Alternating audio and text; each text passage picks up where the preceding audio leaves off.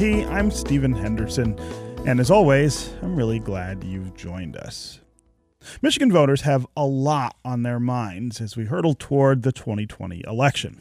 The Detroit Regional Chamber wanted to know what those issues were and which were rising to the top for Michiganders who plan to cast ballots this year. Today, they released the results of their statewide voter survey. And joining us now to talk about what's in that survey is Brad Williams. He is the VP of Government Relations for the Detroit Regional Chamber. Brad, welcome to Detroit today. Good morning, Stephen. Thank yeah. you for having me. absolutely. It's great to have you here. Let's start with why you decided to do this survey.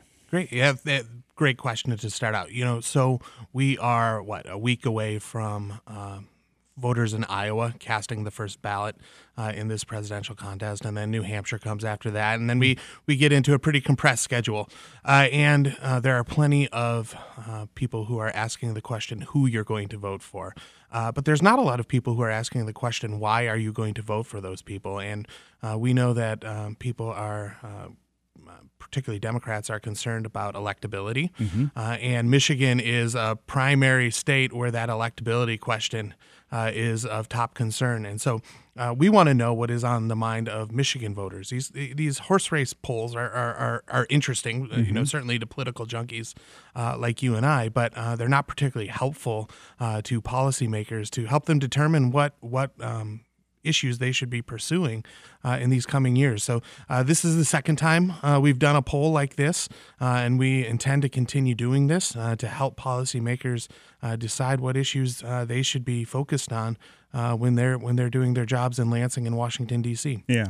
So, in the in the survey, one of the questions, the the sort of top question, I guess, is an open ended one. What is the most important issue facing Michigan right now? And there were four responses that rose to the top. Let's talk about what those were. Yeah, well, I mean, I don't think it's a, a surprise to uh, most people that in Michigan roads and bridges are top of mind. Is number one. Uh, right? What what does surprise me though a little bit is this is typically, uh, you know, in January. Uh, you know, you might not see this. Typically in March, uh, as we see the thaw, is when roads and bridges start to uh, rise to the top. but in January, the fact that this is so far and away, you know, twenty nine and a half percent of people said this is the, the top issue is is is pretty remarkable. Mm-hmm. and then this is Michigan, so jobs and economy is always going to be right up there. 18% of Michiganders uh, said the jobs and economy. Uh, and then uh, education and education funding, uh, of course, uh, is always top of mind for Michiganders. and then something that's, you know, I think moved up in the last – uh, several years here in Michigan uh, is water uh, and sewer uh, infrastructure, uh, whether uh, that's because of Flint uh, or PFAS. Uh, of course, uh, we have the Line 5 debate going on in Michigan. so I don't think any of these are, are big surprises, but those are those are the top four issues that Michiganders have top of mind right now. I think one of the things that may be surprising is the spread between those issues in terms of how many people said roads and bridges versus jobs in the economy. You would think that those might be close in terms of percentage, but but 29.5% people say roads and bridges, only 18% say jobs in the economy. That really does speak, I think, not just to how bad the roads are, but also to the attention that has been brought to that. I mean, you have a governor now who campaigned almost solely on that issue. It dominated her first year in office. This the the back and forth between her and the legislature over how to deal with this. It's it's more on people's minds, I think, in some ways because we have been trying to come up with a solution. Well, I think with, with government, particularly state government, it is the uh, the thing that you interact with on a day to day basis, right? Uh, most of us drive uh, every day, and so we feel it um, every time we pull out the driveway. Uh, that and, and, schools, I would say, are the, the, the two things that state government do uh, that we as citizens feel the most acutely, uh, whether the state is doing its job well uh, or not. Uh, and so I guess. Uh, it makes sense uh, on a certain level, but you're right. Uh, it has been such a widely debated topic, you know, not just in the last year. I mean, I think for the last four or five years, uh, going back to the second term of Governor Snyder. We've been talking about this. I, I feel like I've been talking about this uh, uh, for a long time. I said to someone the other day, I want to get this solved just so I can stop talking. Stop about talking it. about the Uh, roads, right? But but, but I, I guess I'm well trained at it now, so I might as well keep going for a while. right, right. Um, the other part of this that I thought was really interesting when I was reading through it last night is you said when asked if Michigan government has enough money to fix the roads or if the state needs to raise more money, there was a really surprising result. And it, it's a very frustrating result, I think, if you're somebody who's paid attention to this issue. Yeah, you're not you're you're you're not kidding. Uh, especially to me. I mean, I think voters have said uh, uh, pretty loudly and clearly uh, in this poll that they think uh, that state government has enough money uh, to fix the roads right now. I think you and I. As people who pay attention to this pretty closely know that that's not true. But I'm, I'm looking for the numbers right now. They say 55 point, uh, 53.3 percent of uh, voters right now think that state government uh, has enough money. Uh, and I think that um, uh, that tells you something uh, right now. Um, and as I was thinking about this, uh, as, I saw the results come in, it, it reminds me of something that you know. As, as a listener of your show, I know you get the question a lot. Uh, what happened to uh, the lottery money for schools? Right. right? You you get that question all I the do. time, uh, and, and I hear it a lot too. Uh, and I think you know this this tells you something. You know, to, to, to draw the draw the comparison, you know, the lottery. This this happened, I think, before I was born, but the promise was made uh, that the lottery money would go to schools, and it does. It raises about a billion dollars a year. Uh, what it doesn't, what that doesn't tell you though, is that the school budget is approximately thirteen billion dollars a year. Uh, and so, with this road question, uh, every year, I think we see a press release come out of the Capitol uh, from both sides that says we we spent two hundred million dollars uh, this year, uh, two hundred million dollars more this year, a record funding on roads, uh, and two hundred million dollars in in in any situation uh, is a lot of money. Uh, but what they're not telling you is two hundred million dollars in this particular situation is not even close to enough. No. Uh, and this is a two billion dollar problem every single year. Uh, and so, uh, you know, for your average voter, it's easy, I guess, to understand their cynicism uh, because they're going about their life, uh, you know, going to work, uh, trying to get their uh, kids to and from school and to their activities, uh, and so they're they're not uh, they're not you know paying attention to line items and appropriations bills like I am uh, as a profession. And so they hear 200 million, like, oh, well, that should fix the problem. Right, But 200 million, like I, I, that is a lot of money, but that does not fix the problem. This is a this is a uh, a multi-billion, multi-decade uh, problem that needs to be fixed. So uh, one of the things that I think is most frustrating about that is the way in which government and the way that they've handled this issue I think plays into that cynicism. And not intentionally obviously but the way in which we've spent money in the state the way in which we've asked for more money to spend for roads and of course the condition that the roads are in and and the deteriorating condition it all kind of conspires to to in people's minds say there's just waste. They're not doing the right things with this. It's not about the dollar amount it's about the efficiency of the spend Right, and I think uh, you know if, if if folks went over to the Department of Transportation, they would see that uh, I, this money is being spent uh, quite efficiently uh, by and large.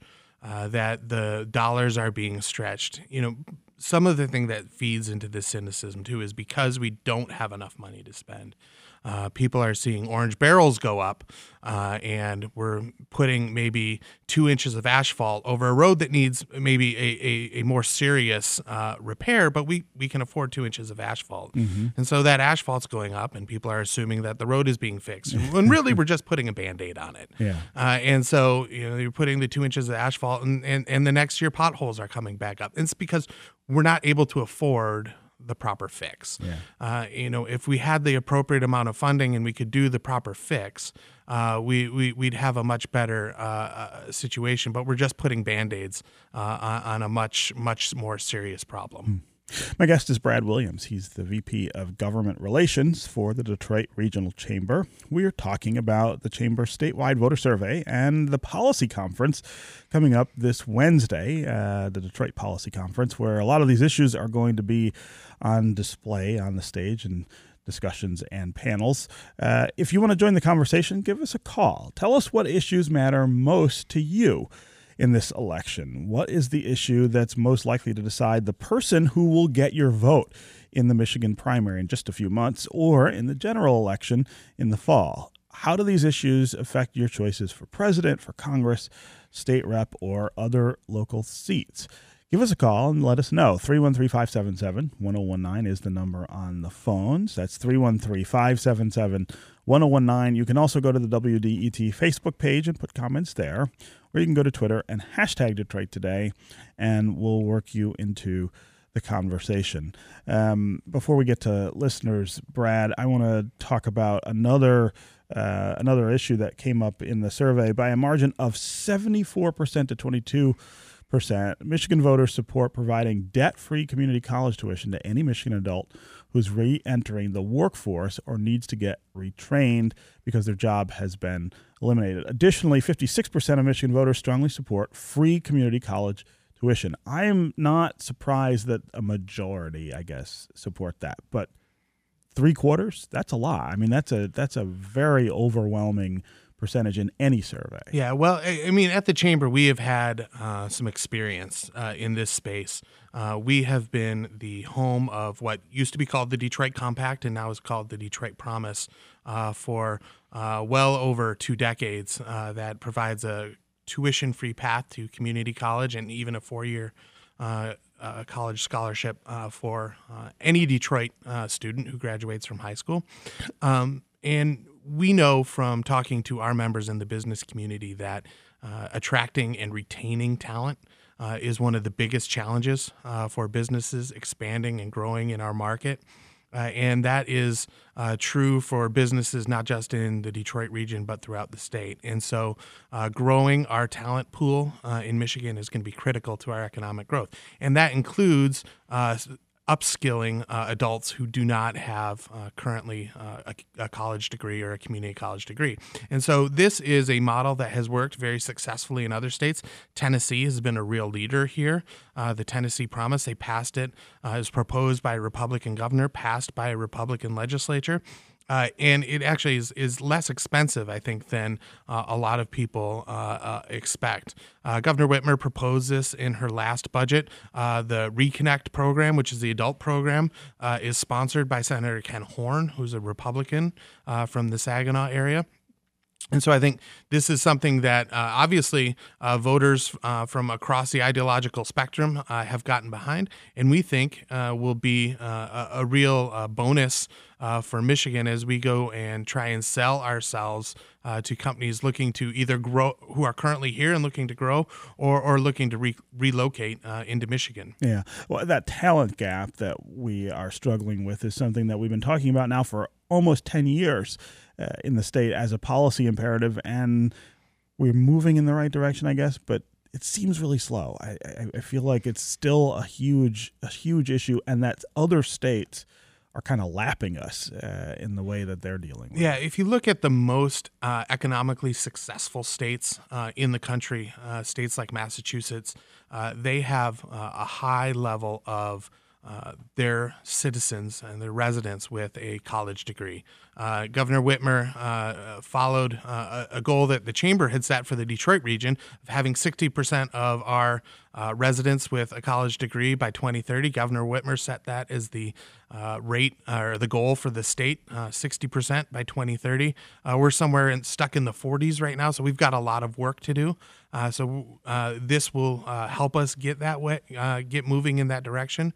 it's going to take uh, more kids coming out of high school going to college, but also uh, more adults uh, going back to school uh, and getting that associate's degree, getting that bachelor's degree, uh, increasing their skills, and that increases earning power. We know that uh, that's that's evidence based. Yeah. It's it's one of those things that will make some of these other conversations we have about opportunity, about jobs, about our economy a lot easier. Yes, absolutely. Yeah. Okay, we're going to take a quick break, and when we come back, we're going to continue our conversation with Brad Williams, VP of Government Relations for the Detroit Regional Chamber, about the Chamber's statewide voter survey, and we are going to get to your calls. Adam in Macomb, Ed in Ferndale, Daniel in Detroit, Tom in Northwest Detroit. We'll get to you as well. If you want to join them, 313 577 1019 is the number on the phones. We'll be right back with more Detroit Today.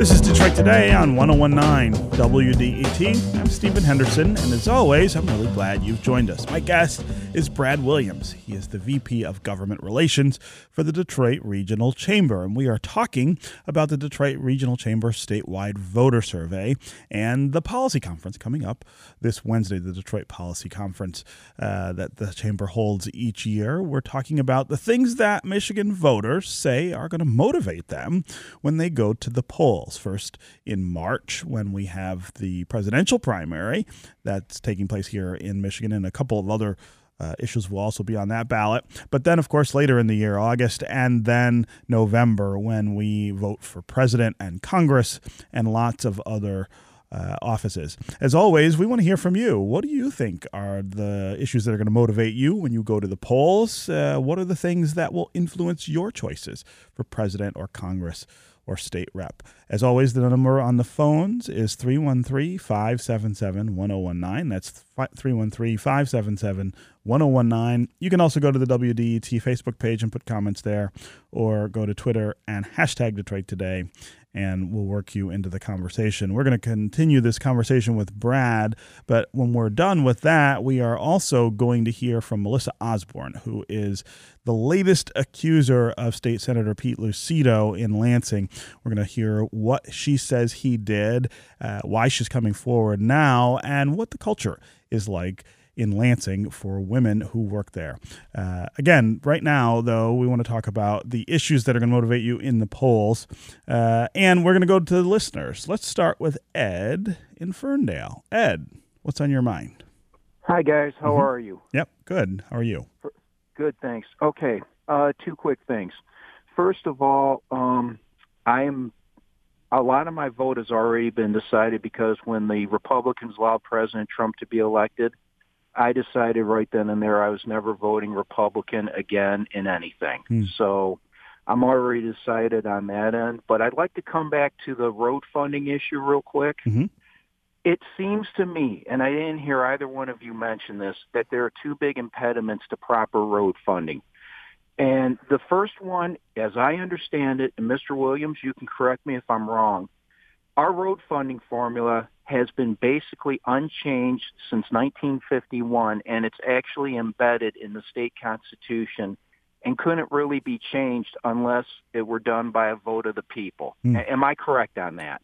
You're um, close. yeah, you're, you're, half. You're half correct. Um, the the the main tenets of our road funding formula have not been changed uh, since since the 1950s. That is correct. Uh, it is not uh, embedded in the state constitution. What is embedded in the state constitution is that uh, all uh, money raised from gasoline taxes and registration fees have to go through that formula. So so you're correct there. Uh, but the road fund funding formula, which is in Act 51 of 1951. Uh, ha- the, the the main tenets of that have been uh, have been in place since 1951. Uh, there are uh, many people uh, who think that is uh, ripe for a major revision. as with everything, the politics of that are very complicated because it has the, the, the formula has significant benefits for some parts of the state, and it is a, to a significant detriment to other parts of the state. Um, if I could wave a magic wand and rewrite the formula, that would be that would be wonderful. I don't have that wand. Uh, and I think uh, there's about 148 members of the legislature who would love to have uh, that same magic wand. Yeah, and and Ed, you said that there was a second issue. Yeah, that you I'll wanted make to it raise. real quick. Go ahead. This second one I actually remember because I was 13 years old when this passed. The Headlee Amendment in 1978. Mhm. As I understand it, and correct me if I'm wrong again, that's still on the books, and it limits how much state fund state government can fund anything. Right?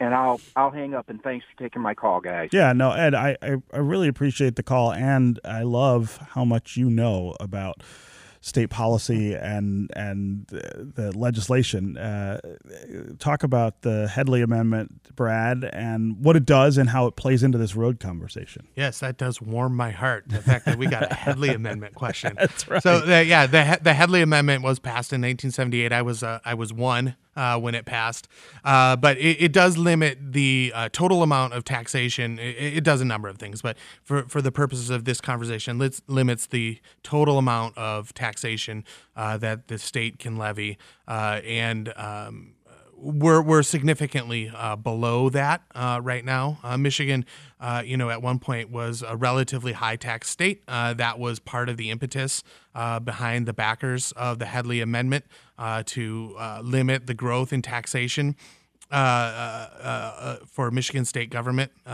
Since that time, Michigan Michigan's overall tax burden has dropped pretty considerably.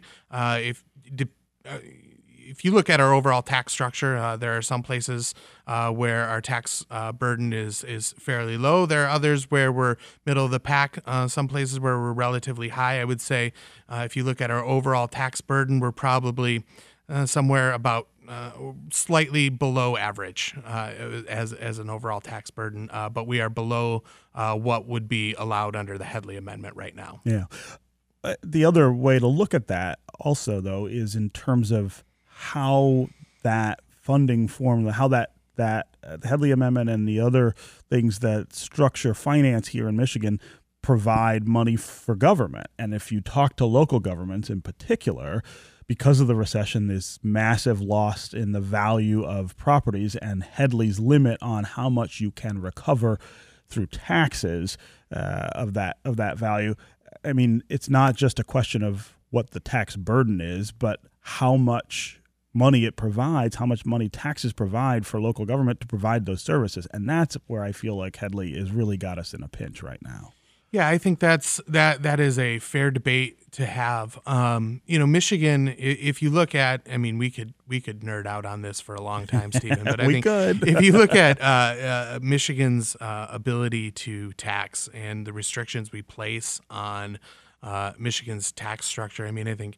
Um, you know, if you go to other states, you know, Illinois, for example, and I don't know that Illinois is the best example of fiscal prudence, but uh, you know, uh, Illinois has the ability for local units of government to issue sales tax, which we don't have in Michigan. Um, you know, they, the local units of government in other states, most other states, have different uh, opportunities, different mechanisms uh, with which they can levy tax. Uh, in Michigan, we rely pretty uh, heavily on uh, property taxes as the mechanism by which local units of government um, can tax their their citizens and, and fund local units of government. We can have a debate whether or not that is uh, the right way to fund local units of government, but in other states, uh, they have uh, more flexibility at the local level. Again, Ed, thanks very much for the questions and all of the insights into policy and legislation here in Michigan. Let's go to Deborah in St. Clair Shores. Deborah, welcome to Detroit today. Hi, thanks for taking my call. Yes, go ahead. Um, I'm just so interested in this topic. I'm actually from Toronto, and I was curious um, as to whether there are studies or research into um, the roads uh, being improved versus uh, like a mass transport system, and how uh, community development intersects Hmm. with uh, investment in roads versus mass transportation.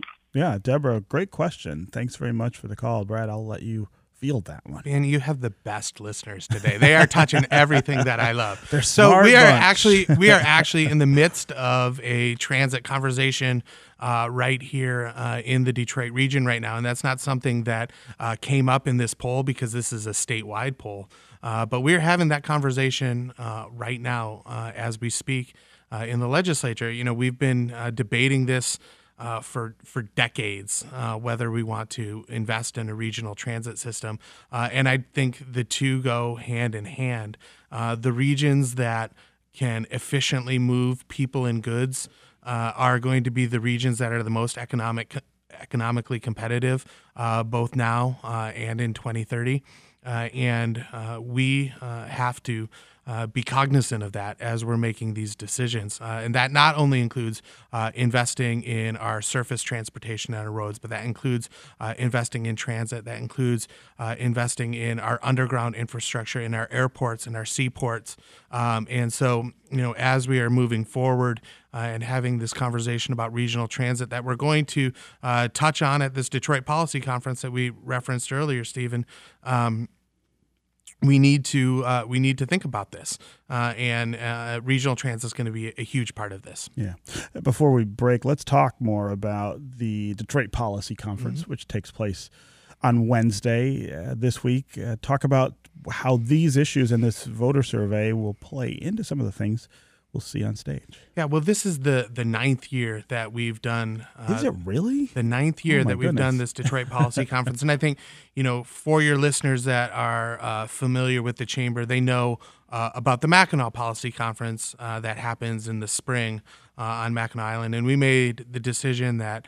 Uh, that has evolved as to very much a statewide event uh, and we needed to have an event that very much focused on the region uh, and uh, what is happening in the city. And so for nine years, we've been doing this, and you've been a participant uh, many years uh, in this. So we've been doing this for nine years. Uh, and you know the timing of this survey is not accidental. Um, you know this is happening you know right before uh, the state of the state, which is going to happen uh, uh, on Wednesday, as well as the Detroit Policy Conference. And so we wanted to make sure that uh, these issues were front and center uh, and could uh, inform the conversations that are going to happen uh, at Motor City Casino at the Detroit Policy Conference, mm-hmm. Uh, but also the conversation uh, leading up to and following the state of the state. so, so the timing is not accidental. Yeah. Okay, Brad Williams, VP of Government Relations for.